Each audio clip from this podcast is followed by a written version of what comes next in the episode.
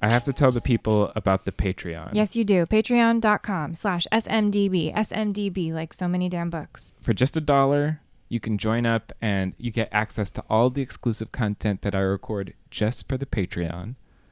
Also, you get to join the book club, Oh, the So yeah. Many Damn Books book club.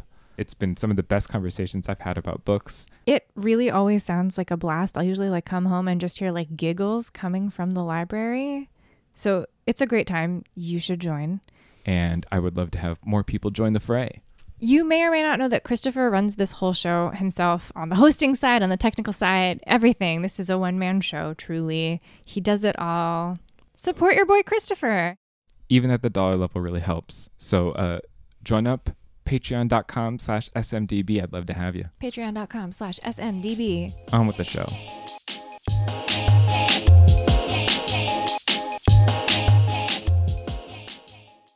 I, I want it to be like Mr. Rogers' Neighborhood when the trolley comes by, you know? The subway driving by through the Zoom screen right now is a treasure.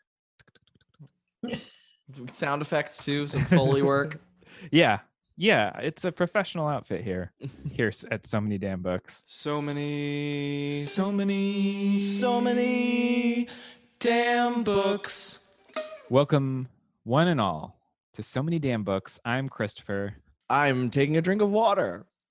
I'm Drew. and we have joining us for the third time in the Damn Library hyperspace for the first time is Uli Beutter Cohen, author of Between the Lines, Stories from the Underground. Uli is a New York City based documentarian and artist and the creator of the Subway Book Review. Her work explores belonging to a time and place through writing and photography and has been featured on TV, in print, and online by New York Magazine, Esquire, Vogue, Forbes, O, the Oprah Magazine, Glamour, the BBC, and The Guardian, among others. And you live in Brooklyn, which meant that I could bring you the cocktail. Indeed, you did. You came by, you came through like an A train, making no local stops with that cocktail. And uh, I have to tell you, I'm here for the third time, but I'm here for the first time as an author. And that is a pleasure. So thank you for having me back. Yeah. Yeah, that's so funny. I, the first time you came on was to just discuss eye level and um and Subway Book Review. Was that with Bianca Bosker? No, that was the second time That was uh huh. when we did a wine book club. Oh, Yep. And that now, was that was boozy. That was phenomenal. and now here you are again. I snuck in. I snuck in yet again. Yes, it's so nice. It's so nice. It's so nice to be snuck. Thank you.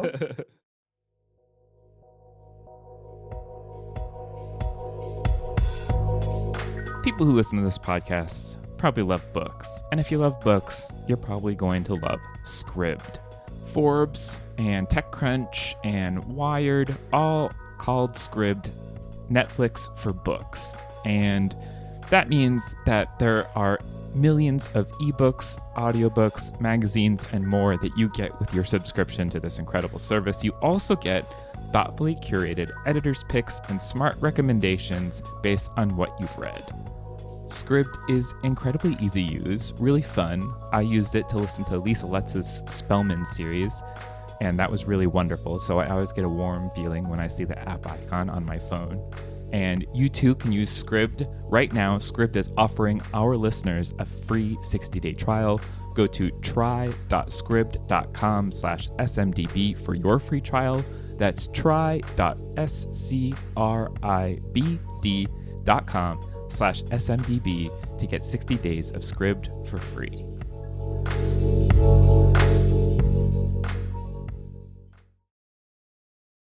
I want to tell the people about the drink that I made for you.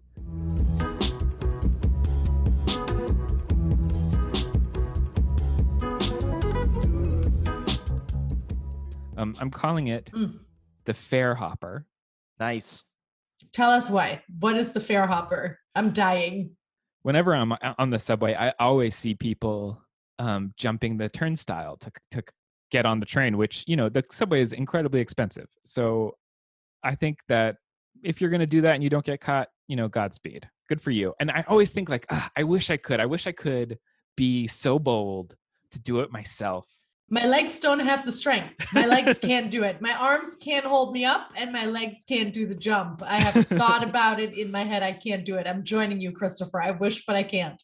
So I figured I would make a drink that would steal your resolve so that you could want to and be able to um, hop for your fare. And so it's a it's a whiskey based cocktail. I actually um, cold infused the whiskey with chamomile tea, which just means I put the tea in the fridge to steep with the whiskey um, because I was already going to get the sweetness from some spicy honey syrup. And so that's half and half honey and water. And then a little bit of lemon juice. You shake that up. I put yours in a cute little uh, ball preserves jar. Nice. It was extra special to get it in a tiny but perfectly sized Bald's preserve jar. And I, w- I will say, Christopher, I am once again a rule breaker because I definitely made the beautiful cocktail that you gave me. I put a little bit of seltzer in it. I made it a spritz. That makes sense to me. I think it tastes good as a spritz too. It's So- delicious. I didn't dilute it too much. I just gave it a little, mm, Yeah, a little you sparkle, know? little shimmer. I get- Exactly. yeah. Mhm. Yeah, you got to make it your own. I'm happy that you feel that way. I'm happy you're not like you've ruined my creation, bitch. We Can you say imagine? bitch on so many damn. Do we say this? Okay. We can. Christopher can. Okay. All right. okay, well, let's let's get into the things that we do on this show. Um, I would love to know what did you buy?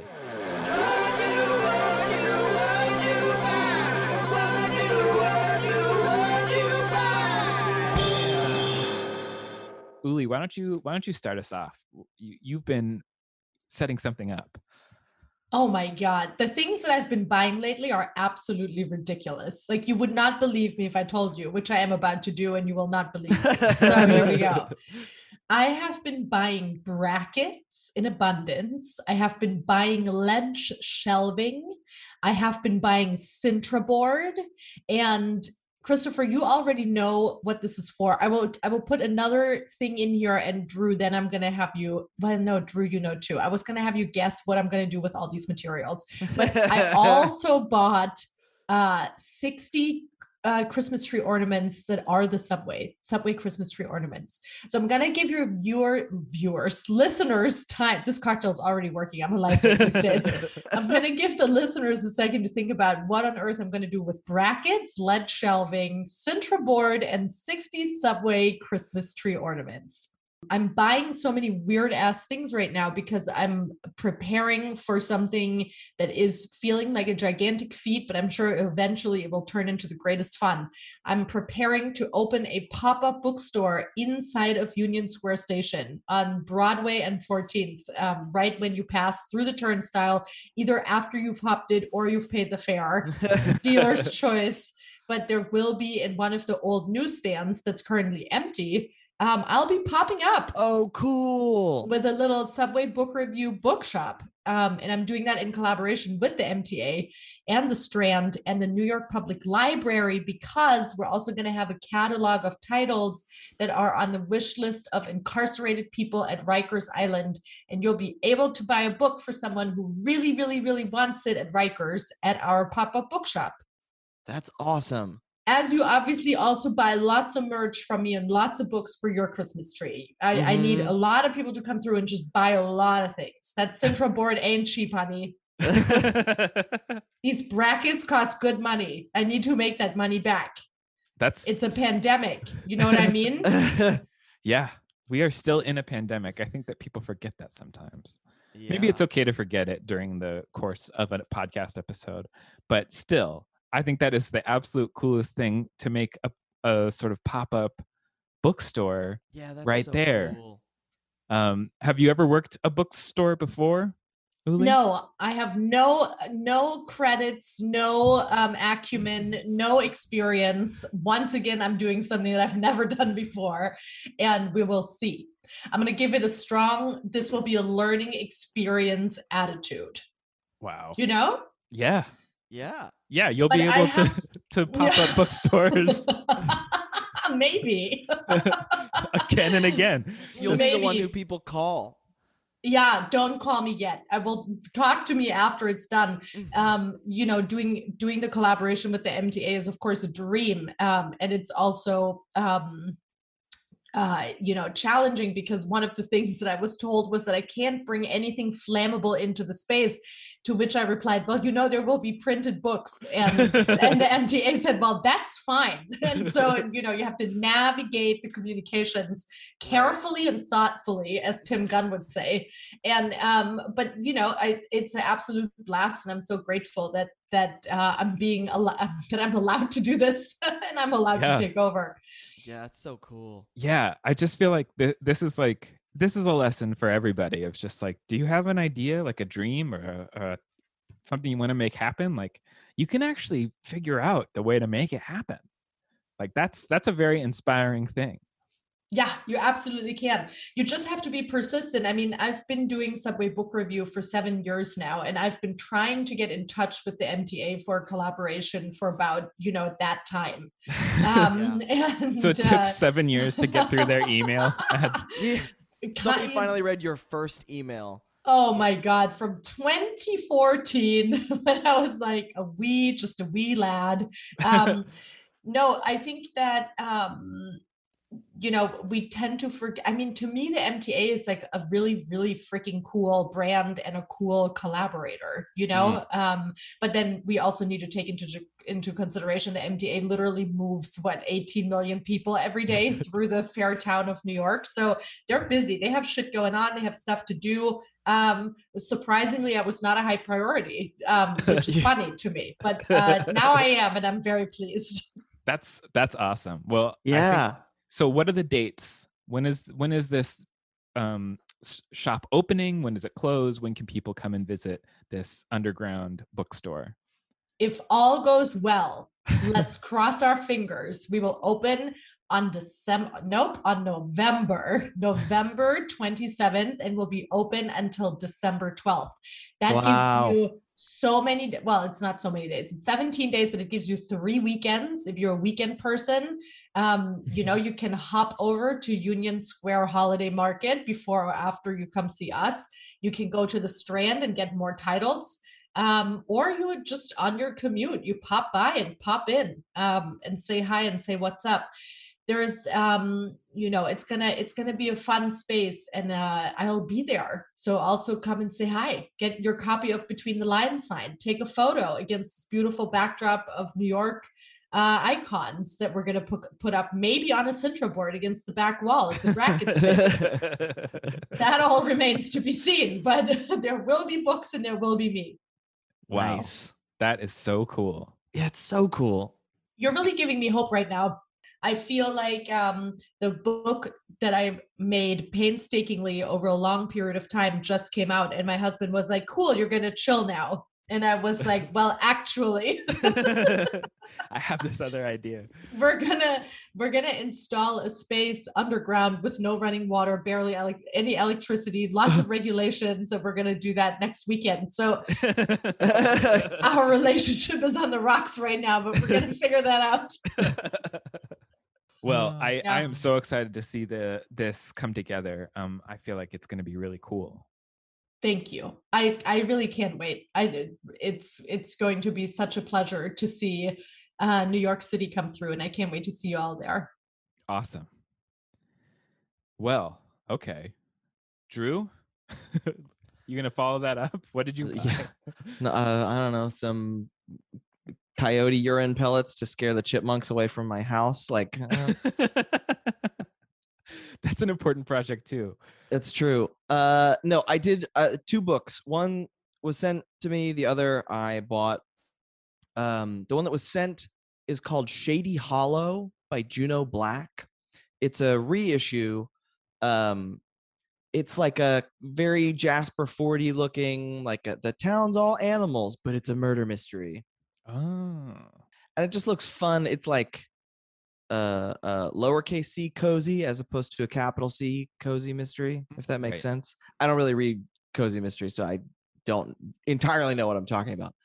Then the other thing is the first new translation of Albert Camus' The Plague in 70 years. Oh wow.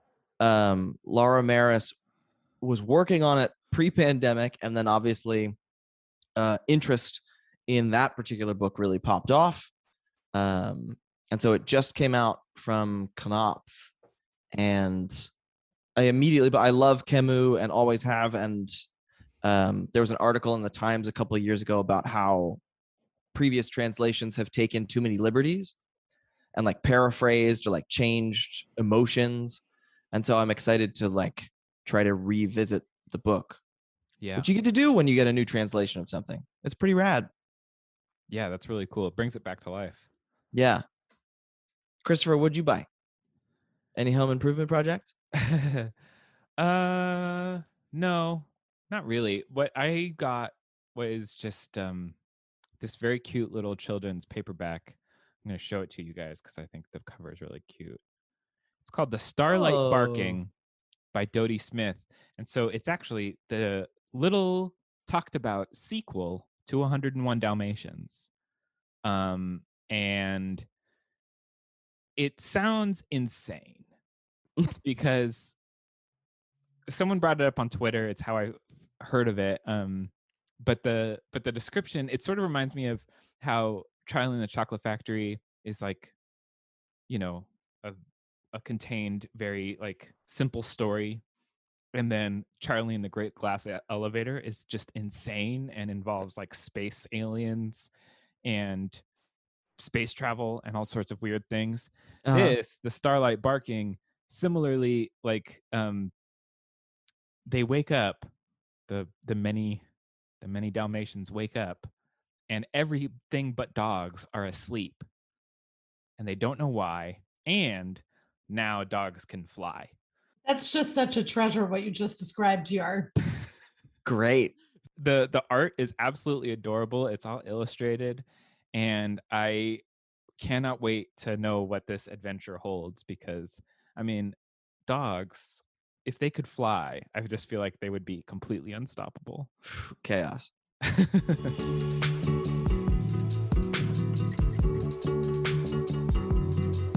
well uli between the lines stories from the underground tell our listeners who might not know about the book what it what it is All right, all right, dear listeners.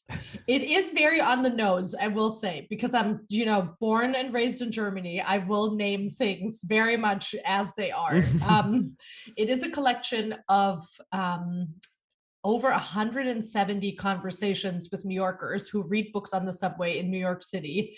And I have stopped them in their tracks at one point or another over the course of seven years, which is how long I have been observing readers in the underground. Um, and we'll have asked them what are you reading? Who are you? And where are you going? Uh, literally and metaphorically speaking and so it's a collection of conversations about books but very much um, about life because as Min Jin Lee author of pachinko and many other fantastic writings um, has so aptly said readers um, turn to books to get answers to burning questions they have that can't be found anyplace else. And so the the reason that I speak to readers specifically is that they're diving through these portals into these places with answers, into these other realities, into different possibilities and opportunities.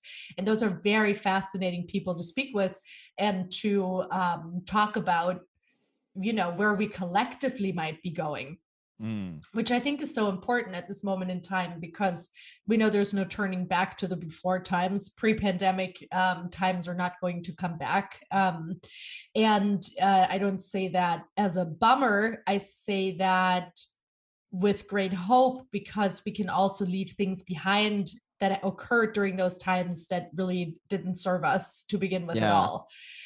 And we get to now reimagine what we believe the future could hold and then we can take steps toward that collectively but also individually. And so ah, i mean don't you just want good ideas right now? Don't you just want to hear great imaginations? And don't you also want to just hear it told straight without a Mhm. lot of fuss and just directly from the heart? That's what i want. And so I put this book together. I edited it over um, over the last year, and uh, created also a lot of new interview work for it. And most stories that are in the book have never been published anywhere else before. So you really get a collection of voices that just give you maybe, you know, a good, not even a roadmap, but just give you some good hope. It sounds so cheesy. I want to hesitate to even say it, but I mean that in the best of ways Mm.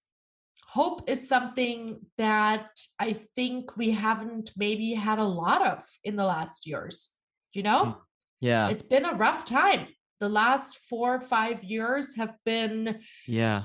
for a lot of people, very freaking daunting to say the least, and have been filled with rage and with anguish and with so many emotions that we haven't even digested yet. And I think it's very, very powerful to create an optimistic space that's at the same time very honest, you know? Yeah. Yeah.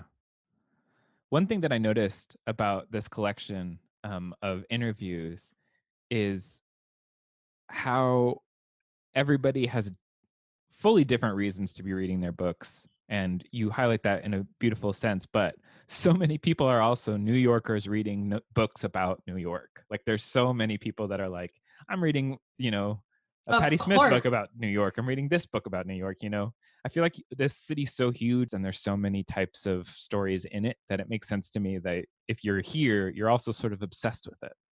New York loves New York. You know what I mean? New York is loyal to New York. New York is like uh is its own best friend and I love that about it. I think that it makes perfect sense. At the same time, of course, people are reading um, across the board. You know, we have classics, we have experimental stuff, we have the 105th anniversary edition of a book, we have um, a bestseller, we have, oh my God, I mean, you name it, cookbooks. I mean, you find it truly, you find as many different people as you find on the subway, as many different books are present as well.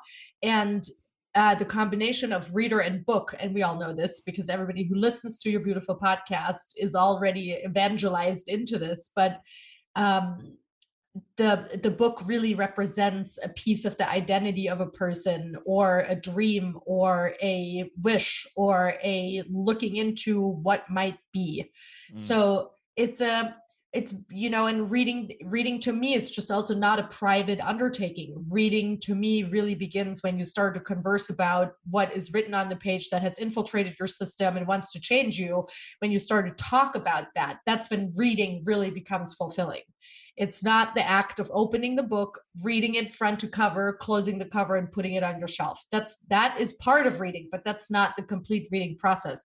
I need you to be out there. I need you to be talking. I need you to be chatting. I need you to be talking to strangers, friends, foes, frenemies, enemies, all of them.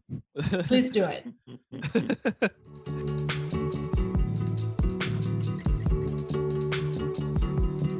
One thing that I loved for how you put this book together um, is you start with the origin story, sort of. You start with how you came to this project and that first story of like eyes meeting and like lingering a little too long it made me think that like how many of these people um thought that you were hitting on them when you came over and were just like hi what are you reading because i feel like it's like a classic opener That's funny. Uh, I'm a professional. I'm a woman at work, Christopher, and it's very clear what my intention is. I am very beautiful, so it's very hard for people to ignore that. Um, but most people are perfectly capable.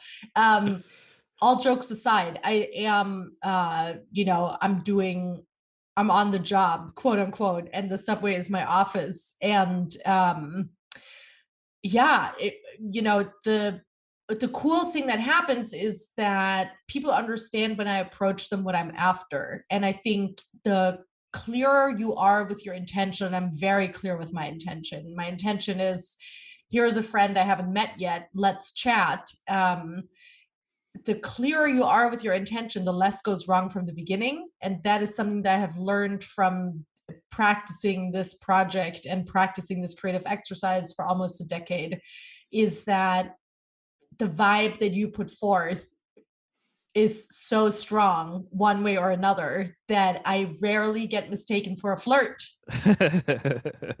I do, you know, I do think that I often encounter someone who will say, This was so much fun. Oh my God. Because I approach uh, a stranger how I would approach talking to you right now, you know, which is with my full shenanigan um, and heart uh, full, eyes bright, tail bushy attitude. Um, and I think that that's that's very important because that communicates to a person your level of sincerity and your level of um, Mm. Your level of passion for what you're both about to embark on. And let's remember, I'm breaking etiquette, I'm breaking rules. Um, I make eye contact, like you say, in a place where you're not supposed to make eye contact. And then, even worse, I approach and I speak, which is scary for a lot of people because, um, you know, especially um, people who spend a lot of time in isolation or on their phone or on the screen, when a real person approaches them these days, it's almost like, you know, it can be a little, it can be a little Yeah. daunting. It can be It's like, like, wait a whoa, we whoa, didn't whoa. have this scheduled, so I'm Yeah, this is not on Google Cal. Who are you? uh, we're not on Zoom right now. What's happening? So, yeah, all that to say, um, man, it's so much fun to shake up someone's expectation and to um, to shake up their routine and to just fully mess with their day in in like a very you know friendly way, of course. But that's what I'm doing. I come through like a little whirlwind, and I turn your ten minutes to half an hour upside down, and we see you know that's also when you surprise someone they can't really hide and i get a true and honest reaction Yeah. very quickly because of that. How how has it changed?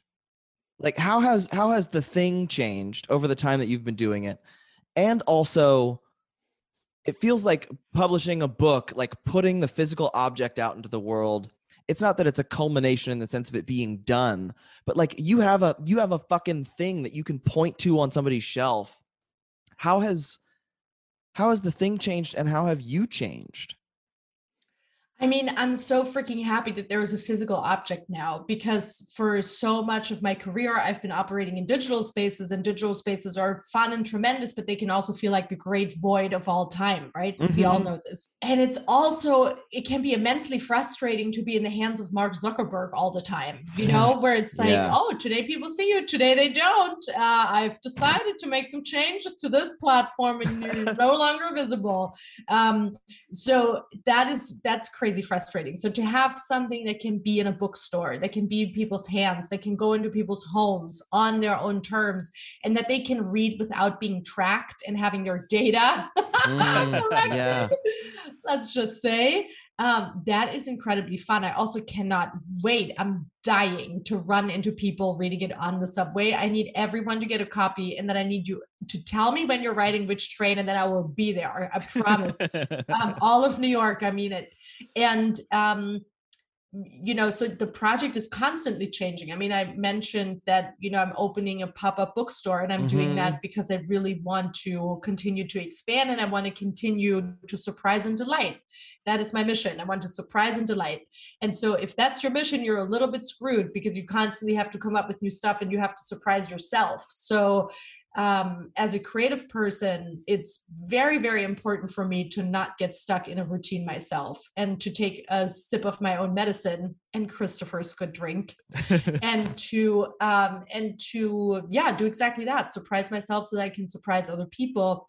And then on a very tangible level you know when i started in 2013 there was not a not a lick of good wi-fi on the trains. And so you had a oh my massive god yeah. No no no that didn't come until 2017 holy and shit uh, and so reading on the subway was a real New York pastime. That is Yeah. when New Yorkers read because there was no other time to read a full book. And so when Wi-Fi arrived, that you know, um, there was a real year where I would say like 2018 was a horrible year for Subway Book Review because there was such a steep decline in printed books on the subway.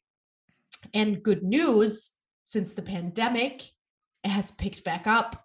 I don't know why. I don't know what's Hmm. going on. I see so many beautiful printed books all over all train lines. It is beautiful. It is stunning. Please continue, all of you who are doing it. I know you're not doing it for me, but I kind of feel like you are. I see you. You're you're you know you're out there doing it, and yeah, there there are definitely, you know, like current events affect us, right? Like 2016 was absolutely the year that every woman I spoke to was reading a memoir written by another woman because we needed to hear about each other's lives because they were under attack constantly by the Trump Trump administration. Um, and then uh, of course you know freedom fighters were incredibly present um, on the subway and people who encouraged um, especially people of color to live lives uh, on their own terms um, like toni morrison or james baldwin right? Hugely on the subway um, malcolm x um, angela davis they were all very very present. And then now i would say a lot of people are moving into figuring out how to heal and i mm. think that is very cool and how to create a new relationship with nature and how to create a new relationship with the body. Yeah. and i think that's really stunning. I spoke to a man the other day and he was reading when things fall apart um, which uh, i will not attempt to say the author's name. Anyone? Any takers?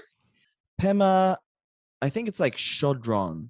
Thank you drew and was just speaking about how you know as um as a black man how last year especially last year everything fell apart and how he's rebuilding and how he is really excited to put new pieces in place that have never even been on the table for him before. And i think that is so amazing to hear and to dive into and to give that gift of sharing with each other to talk about not just how exhausted we are because a lot of us are and a lot of us are like rebuild now are you freaking kidding me we're not mm-hmm. ready we need another year of rest and relaxation which Ottessa mm. has you covered for that but um it is so freaking cool for people who say that they have been absolutely beat down and we know that they have been been beat down to um to speak about continuing. Mm-hmm. And mm-hmm. I think it's absolutely critical that we all think about that together. You know, like again, like I think the last the last decade has been so majorly about just even making sure that an that an individual voice can be heard because there were yeah. so many individuals who were not given any chance to have their voice heard. And that's what the last decade was about. And I think the next decade is about these individual voices finding themselves the ones who are like-hearted not even like-minded. We don't need that. We need like-hearted voices to come together and then collectively build. That's the next decade. And mm. i see that starting in what people um, are reading. And it's really cool. I dig it yeah, I do feel like people rediscovered their reading habit in the pandemic. That it was one thing that, I mean, you saw it in all of the sales reporting. It's just like books were mm-hmm. books were up, classics. People were bu- people were like finally like I'm gonna re- find. I've been meaning to read Frankenstein forever. I'm gonna do it, um, and I appreciated that. I thought that that made a lot of sense, and it makes sense too that that people are looking at how to rebuild the future and still looking to books for that. Yeah. And I'll be totally honest, I could not read during the pandemic at all. My mind could not do it. My brain could not do it. I read maybe like it's a shameful amount, but I'm not ashamed. I'm a good reader. I've read so many books in my life. I have nothing to hide. I think I read like I started three books and I finished half a book. Like that and that was it. I was also writing a book so you know I think that that contributed to it. And when I wasn't you know I was very um, much engaged in social justice um, movements here in New York City. So um, my my days were filled. But then when i was home my my brain could not settle. I can't tell you how many books i started. I bought plenty of books and I have started many a book in a pandemic, but I could not settle on one. And then I just found one recently. Well, my best friend uh, Davis sent it to me actually, and I'm making my way through it. And I feel like it's reinitiating me into reading mm. after all this time, after this year. And what book is that? Well, that's of course Wintering, The Power of Rest and Retreat in Difficult Times by Katherine May. Thank you for asking. oh, yeah. Yeah, you did bring that to our desks. And yeah. I'm so glad you did. Oh my god, just like perfectly timed. Mhm. I mean, we have to thank Davis for that. That was really Davis. So Davis, this one goes out to you. Shout out, shout out.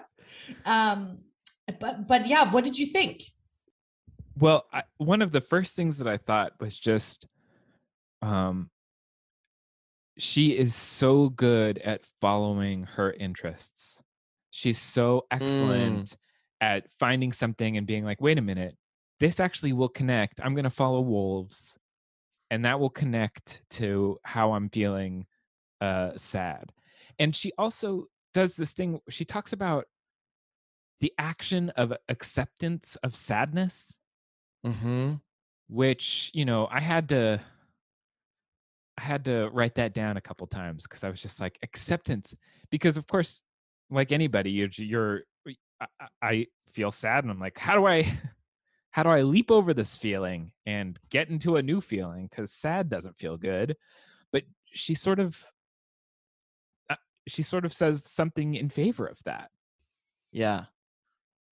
I mean, I I don't know. I feel like I've been having conversations with my wife for the last fully the last 2 years, like since deciding to leave the public summer 2019, like and I so many people over the last 2 years have come along on some version of this journey whether it's leaving a job or making whatever the change is, but acknowledging that like yeah sometimes shit is really hard and the thing that you do then is is retrench and Mhm. relax and like take care of yourself in a way that is not the thing i loved about this was that like to your point christopher of the acceptance of sadness it was not a like marketed hashtag self-care kind Right. of thing it was more of the like no human beings have seasons and sometimes you have to like you have to just listen to that thing that like very natural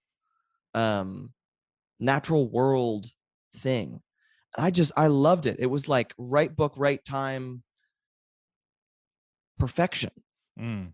I'm so thrilled you feel that way. I've, I, I mean, it, Davis really just sent it to me as a surprise, and it came in my mail, and I was like, "This is not an advanced copy. What is this? Where is this coming from? A why wintering? Fantastic. Sounds great. Sounds right on. Very, very uh, topical."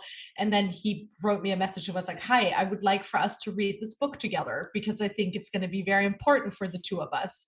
And I was like, yeah, the power of rest and retreat in difficult times. It was like, I mean, tell me about it. That sounds wonderful. Um, because I think we also we hear these words of retreat and we hear difficult times and similar to Mhm. sadness, you know, like we want to push it away right away. We want to be like, nah, not me. I'm good. I'm good. I'm good. I'm good. I got this. I I have it handled. I'm strong, you know, and I think that is not a favor to any of us.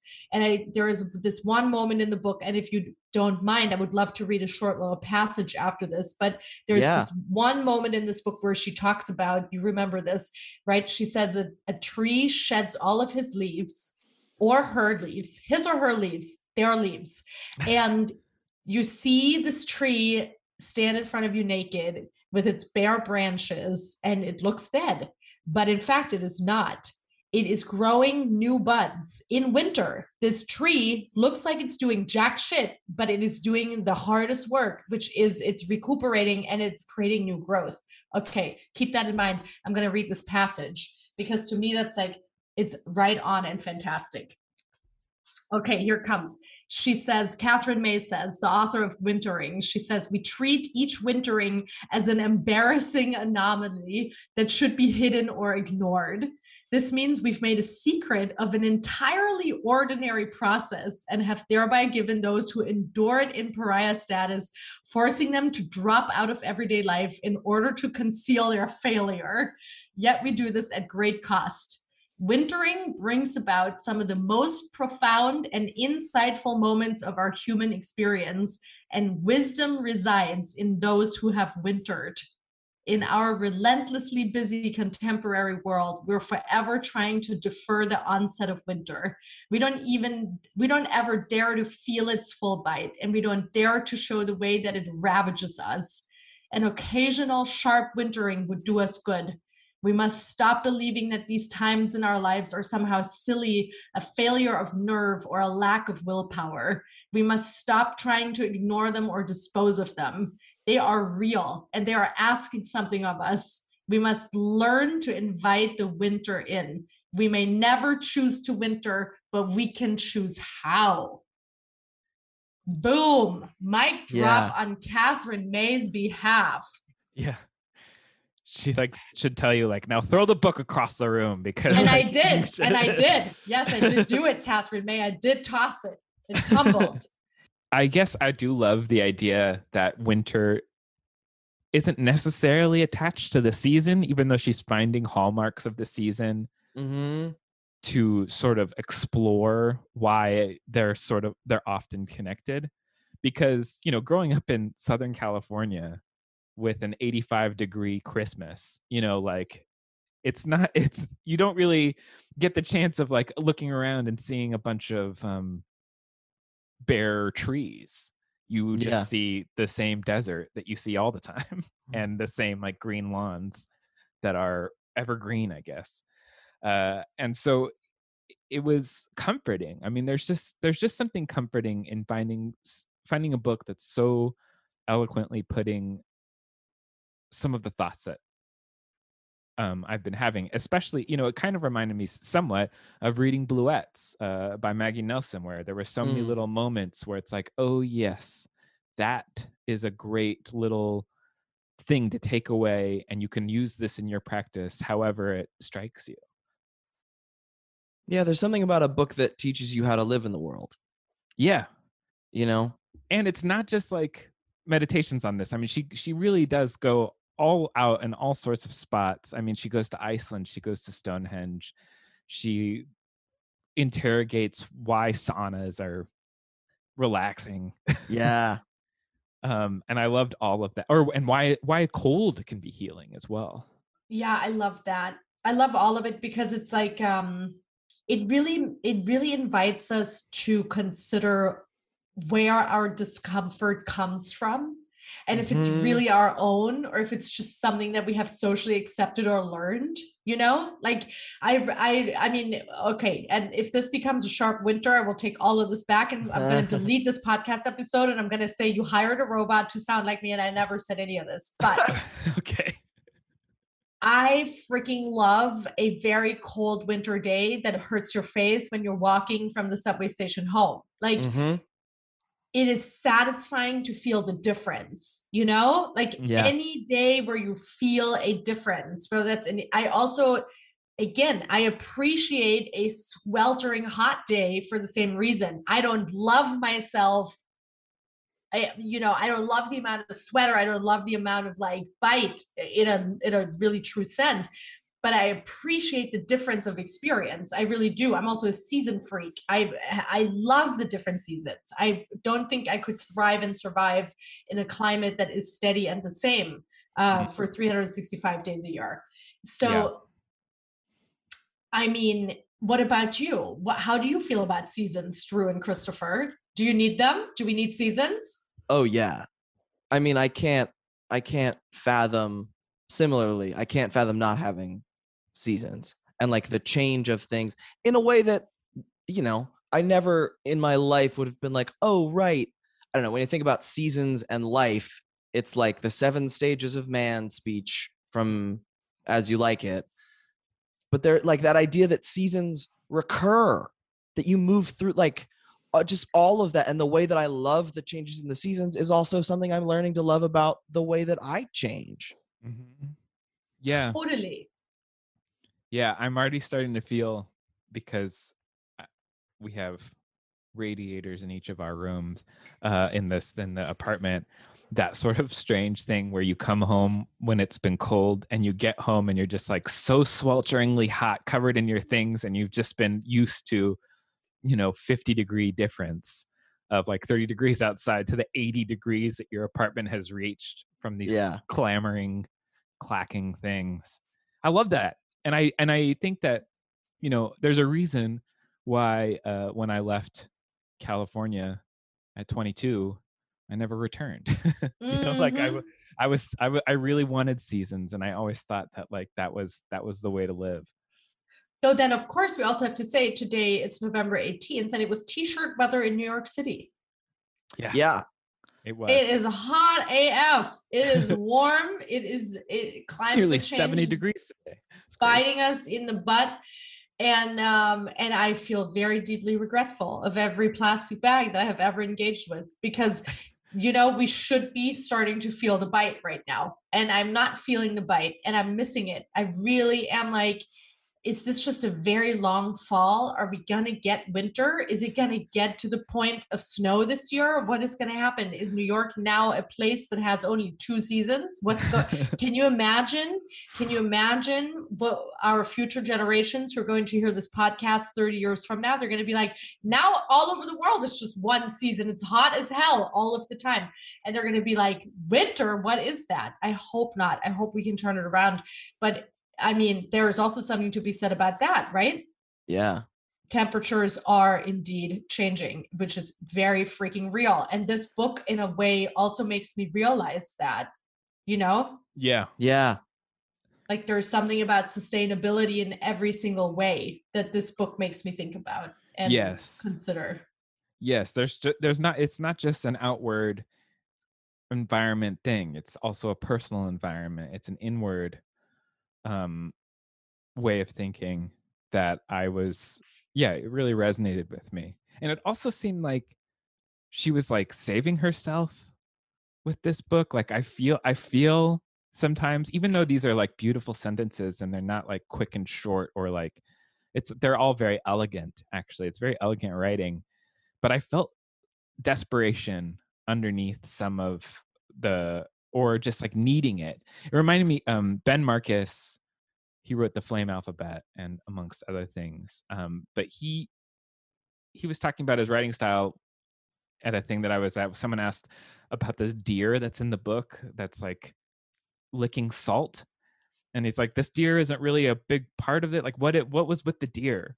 And ben marcus was like look y- you gotta find some way to write every day or close to it and so i just followed the salt and in some ways Gorgeous. i was Yeah. like oh like flavor Yeah. following the salt like she's following the salt Mhm. Totally. Whatever gets you there. You know what I mean? Like, listen, when I was looking at, I mean, I, I've talked to over a thousand people in my time of hitting up strangers about their reads and their lives, right? And I've delivered my first draft to Simon and Schuster, and it was like it was legit like 500 or 600 pages, and they were like, "This was intended to be something that is very easy to digest." Dare we say coffee table book? And I was like, "Well, it's never going to be a coffee table book." P.S but um, I will make it into something more digestible. And to get myself there, I created the chapters based on the major arcana of the tarot deck, which represents the hero's journey. Yeah. And it begins with the fool, which is zero, and it ends with the world, which asks you the question, what do you need to be whole? And so I've I once I followed that, right? And, and I'm an avid tarot reader, I'm an avid witch and wizard. Um, I identify as both. And once I really allowed myself to do that in my creative process and was just like, yeah, that's what that makes so much sense. Of course, we're gonna loosely orient this based on the hero's journey of the major arcana that's when everything fell into place similarly to the salt similarly to the cold of winter right and like i think Katherine May is looking for the cold she's Mhm. looking for the coldest parts of life because she's suffering you know Mhm. and i think she thinks potentially that when she can find the coldest coldest parts about life and she can survive that she can survive anything that's a bit of what i'm getting you know yeah I think all of us, it doesn't, you don't have to write a book to do this, but all of us are looking for that red thread or that guiding light Mhm. or Yeah. that muse or that thing that strikes you and asks you to commit. And I Mhm. think once it actually does find us and to commit is then the act that can feel really intimidating, you know, because then you have to go on a podcast and you have to tell people that you're a witch and a wizard. and then you actually, you know, put an Easter egg in the book, and no one will probably ever know that that's how the chapters are oriented unless I tell them, um, because it's not explicit. It's Yeah. it's a little secret, but it's you know, I think we need that. I think our hearts need that. Our hearts need need that guiding light.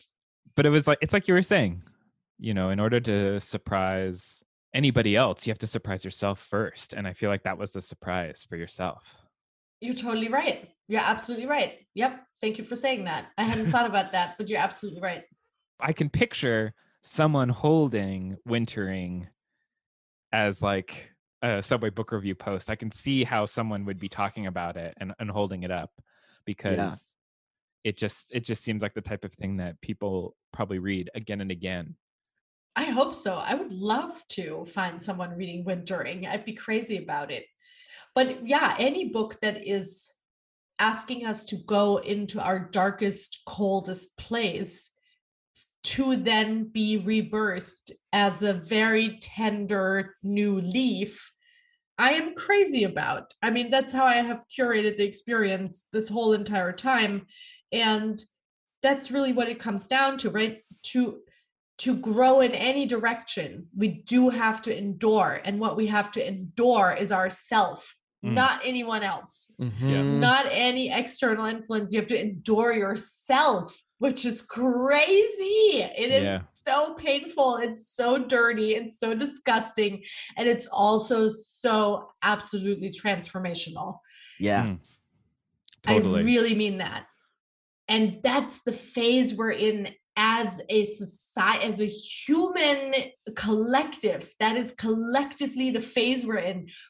Because last year we couldn't get away from ourselves. So we have looked at all the disgusting, amazing parts and we have faced ourselves and we have endured ourselves, you know?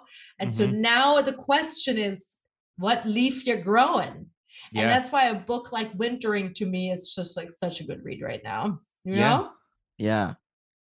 I would talk about new leaves growing. I can tell you how this winter is going to be, Uli.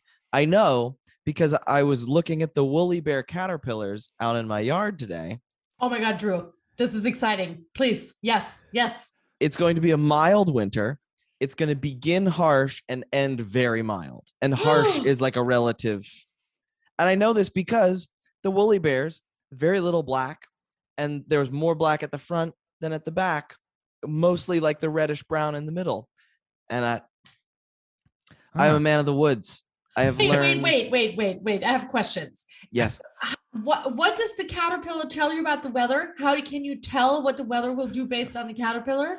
Well, I smoke a hookah with him, and Yeah. then um, no, it's like it's it's one of these like old farmer's almanac style folklore things. The um, th- so woolly bears are um, they have like a big sort of reddish brown band in the middle, and depending on it's like if they're the more black, the harsher the winter. The more red, the milder the winter.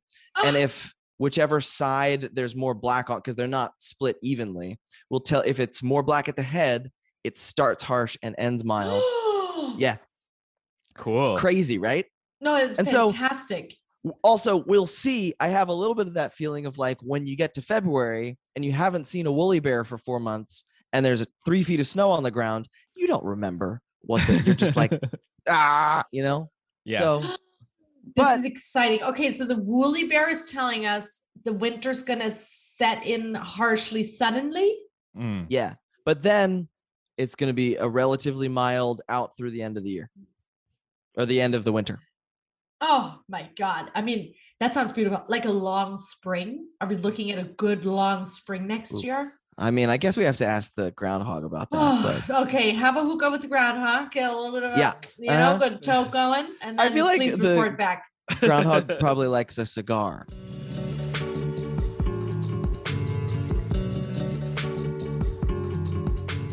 as drew's woolly bullies what are they called Yes, the woolly bully. the Woolly um, bully. yeah Woolly bully. Woolly isn't bear that the name of the oh yeah woolly bully is the is is the, the, magnetic thing that you Yes, can draw the his hair on. Okay. So as as Drew's um, caterpillars have told him, we're headed for a cold winter, which means a great time to be reading. Um, which means we should recommend you some things to read, or experience, or have in your life.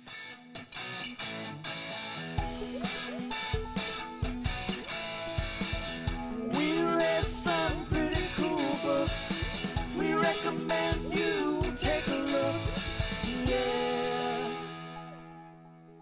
And maybe you should start us off, Drew. Man of the Woods. okay this is it this is a i think a great wintertime read um despite the fact that it's set in los angeles a place that doesn't really have seasons the book is called light from uncommon stars by ryka aoki it is um it is one of those books that is just like it contains everything. There are aliens there's also demons there's a violin prodigy there's a spaceship that makes donuts there's a lot of donuts there's ducks. It's just like it's it's so so so wonderful. The the engine of plot is essentially that um this woman made a mephistophelesian deal at some point where she has to deliver the souls of seven violin players to hell. And she's working on the seventh who is this uh, young transgender runaway. And she starts sort of like doubting the ethics of selling this person's soul essentially. But at the same time there's also like scenes with the um the luthier who makes the violin and you get a snapshot into this world shizuka the the uh, woman trying to pay off her debt like falls in love with a starship captain who has taken over running a donut shop. It's just like it's so full and rich and funny and the food writing is to die for. Mm. Um I read it in like a day and a half. Uh, I gave it to my friend Jordan Kisner, who read it in a day and a half. Like it's just one of those sweet, embracing kind of books. Hmm. That sounds fantastic. Yeah. Christopher, what about you? Uh, I don't have a book to recommend this time. I've been reading for work pretty assiduously, which means that the books that I have been reading are many years out from coming out, if they come out at all. Um, so I'm going to just recommend the thing that I've been doing while I read, which is eat candy. Um, and Reese's Peanut Brittle. This is a new holiday uh, variant. And I thought for sure that it was going to be too sweet and not pleasant, but somehow they really found the balance. Reese's Peanut Brittle, get yourself a bag of it. It's delicious. And it's like slightly holiday-y, so you can even put them out and look, you've de- you've decorated. Great. So that's mine. Uli? Well, you know what? I'm maybe it's because I'm getting old, you guys. May it might be, it might be. I'm feeling a little um I'm feeling interested in time travel.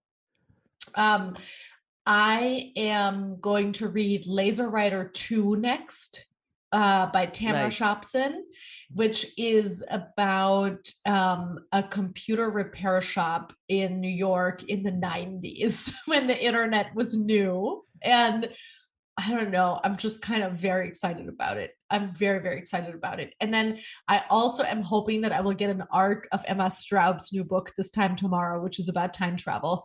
Um, and I'm very excited about that book because when I spoke with her right before the pandemic in early, early 2020, um, we spoke about a book for Between the Lines and she read The Idiot by Elif Batuman. And um, we spoke about the time before email and the time when we Mm. actually had time. And she didn't tell me that at that point she was re- she was she was writing this time tomorrow. Um, so yeah, very interested in time travel, you know, diving into different eras in like a really fun and lighthearted way, I guess. Nice. Yeah. That's fantastic. Because this time tomorrow doesn't come out for freaking ever, right? When does it come out? We don't even know when it like comes out yet. summer, summer. I May, think. yeah, Yeah. May. Yeah. I have to I have to wiggle my way in there or see if I can hook myself up. But Laser Rider number two is out, yes, we- available now. I highly recommend it. I absolutely loved it. Um, it's an incredible book. I love Tamara Shopsin's work across Ah, the board. She has not yes. written a bad book. Truly She's wonderful. phenomenal. Yeah. Arbitrary stupid goal. What a treasure. Amazing. s- Mumbai, Scranton, uh, New York, right? that's the other one. Yeah. Yeah. yeah. so good. Um, Uli, Yes, love. your book also we recommend Ah! very heartily. Between the It's lines, so wonderful. it's a lovely collection. It's it's the you know a culmination, but it's also not the end of it, of course. And I think Oh. that that's lovely. Thank you. Thank you Thank so you. much. Thank you so much for joining us, and to the to the people in the in the listening audience. Number one thing that we always tell you, and we always say it not because we just need to fill airtime, because this can be as long as we want, um, but we uh, we really like when you leave us reviews. You could go on Patreon.com/slash SMDB and give us money if you want to. They love money. Yeah, we all do. It's true. Unfortunately, I mean, it, you know, we got to get through the winter and then we can defeat capitalism. They love money. Give your money to them. And thanks again, Uli. We it is such a pleasure to have you back in the damn library. Yeah. Um, thank you both. Honestly, being here a third time is such a wonderful pleasure. And I have successfully finished my drink, Christopher. I'm three sheets to the wind. I did have it in a large tumbler. Um, the spritz uh, did stretch it, but it made it even more delicious. So I drank it faster. And, That's how it gets you. That's how it gets you. Um, I just appreciate both of you so much and what you do for the world of reading and conversation. Um, and I'm so happy to have been in conversation with you again. Yay. Yay!